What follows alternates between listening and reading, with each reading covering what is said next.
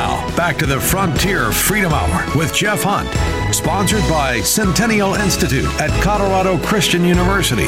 Here's Jeff Hunt.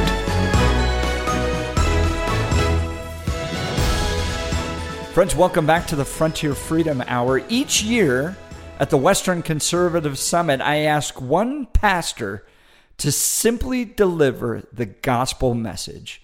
There's plenty of politics taking place, plenty of candidates talking at each summit, but I always want to carve enough time to simply present the gospel and invite people into a personal relationship with Jesus Christ.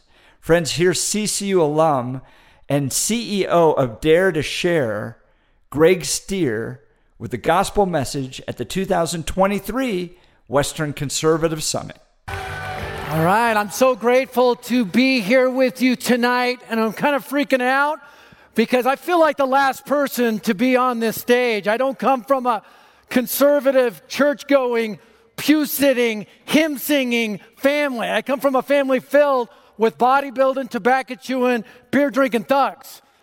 And that's just the women, sadly. Uh, three of my uncles were competitive bodybuilders. The fourth one was a bouncer at the toughest bar in Denver. The fifth one was a Golden Gloves boxer, judo champion, and war hero. I wasn't tough. I was like young Sheldon in the hood. I was raised in North Denver, just a few miles from here. But, before it was the Highlands, before it was full of organic salads and skinny jeans, it was the highest crime rate area in Denver. And my family had something to do with that crime rate. The Denver Mafia had a nickname for my uncles. They called them the Crazy Brothers. So when the mafia thinks your family's dysfunctional, that's not good, that's bad. My family was a very dangerous family. They were in a downward spiral. And the toughest one of my uncles was my Uncle Jack. I think we got a picture of my Uncle Jack, who totally looks like the Wolverine. Uh, he once went to jail for choking two cops unconscious at the same time who were trying to arrest him on assault charges. Very dangerous man, a lot of his life in jail.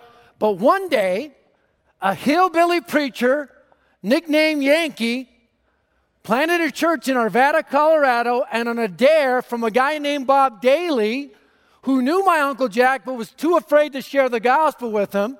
He dared Yankee to go share the gospel with my Uncle Jack. And on a Saturday morning, Yankee goes to my Uncle Jack's house, knocks on the door. My Uncle Jack comes to the door, no shirt on, tattoos everywhere, two beer cans, one for drinking beer, one for spit and chew. You didn't want to get those mixed up.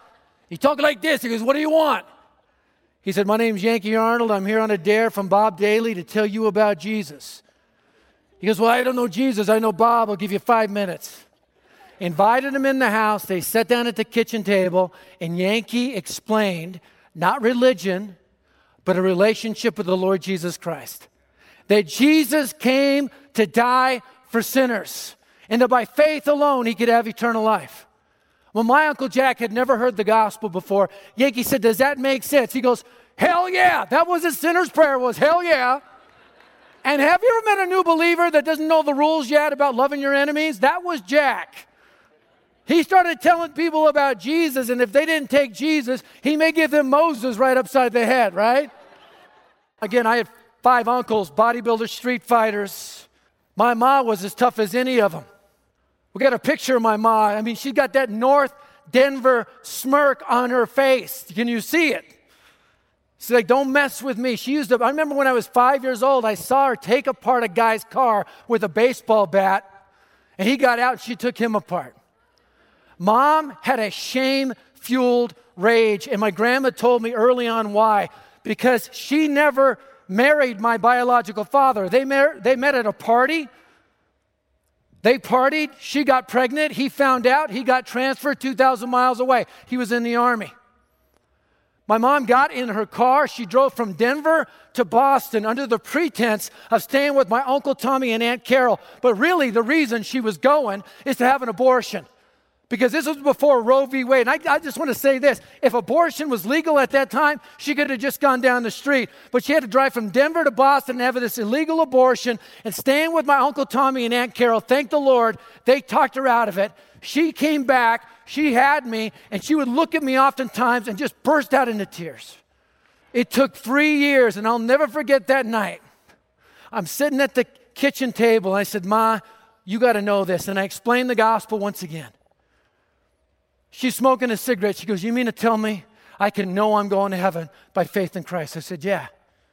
She took a drag. She said, I'm in. My mom put her faith in Christ. I said, Where are you going to go when you die, Ma? She goes, I'm going to heaven, cigarettes and all. I go, Yeah, but heaven is not smoking, just so you know that. And I'm going to ask you the same question I asked my ma Are you 100% sure? Do you know you have that relationship with God? Because I'm going to tell you in the next few minutes how you can know you're a child of God, how you can know that all your sins are forgiven, even the really bad ones, how you can know for sure you're going to go to heaven when you die, and how to know for sure you have identity, belonging, and purpose right now on this earth. And I'm going to share with you the same illustration that Yankee shared with my Uncle Jack. I'm going to share with you the same illustration I shared with my mom. So pretend like this hand is you and me and everyone in the world. Pretend like this is our sin. Pretend like this is God. Now, God, He created us to be with Him, He loves us, He cares about us so much. But all of us have sinned. So many times at events like this, we point outward at the sins of others. Look at the sins of those guys. Listen, I want you to take that icy finger of judgment and turn it toward yourself. All of us have sinned. 2,000 years ago, God sent his son, Jesus. Jesus died on the cross, paying the price for sin. Jesus died and rose again. He took all of our sin upon himself. And he says this everyone who trusts in me has everlasting life. I want to tell you this I never knew my biological father. I never seen his face, I never heard his voice. He abandoned me and my mom before I was even born. And 20 years ago, when my mom was in hospice, she said, she asked me the question Do you remember what you used to say when kids in the neighborhood would make fun of you for not having a dad? I said, I don't. She said, You used to say, God's my dad. He's my dad and He will never leave me or forsake me. And if you put your faith in Jesus Christ tonight, He becomes your dad. You are adopted into the family, you're born again. He will never leave you or forsake you. So I'm going to ask you tonight will you, if you've not made that decision, will you make sure? I talk to Christians a lot and they're like, well, I've always been a Christian. That's a sign that you may have never been a Christian. Because there's a point in time when it clicks. And for many of you tonight, this is your point in time. I want to ask everybody to bow your heads and close your eyes, no one looking around.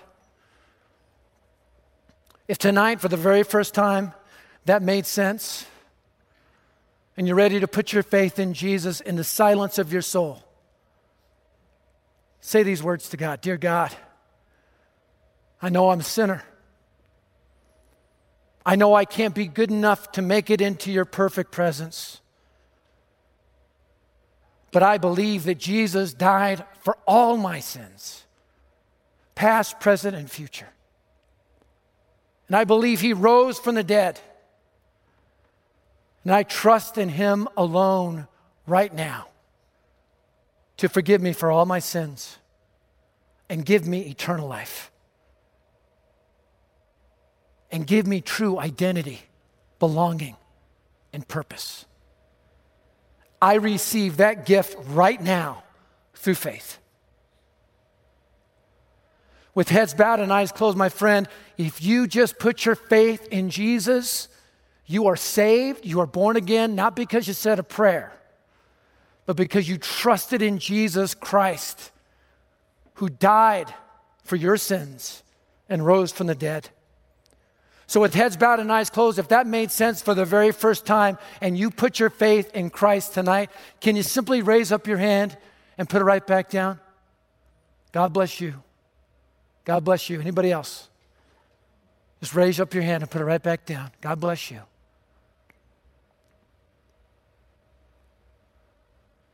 Look up at me. Everybody, Let's give a hand to those who just put their faith and trust in Jesus Christ. Welcome to the family of God.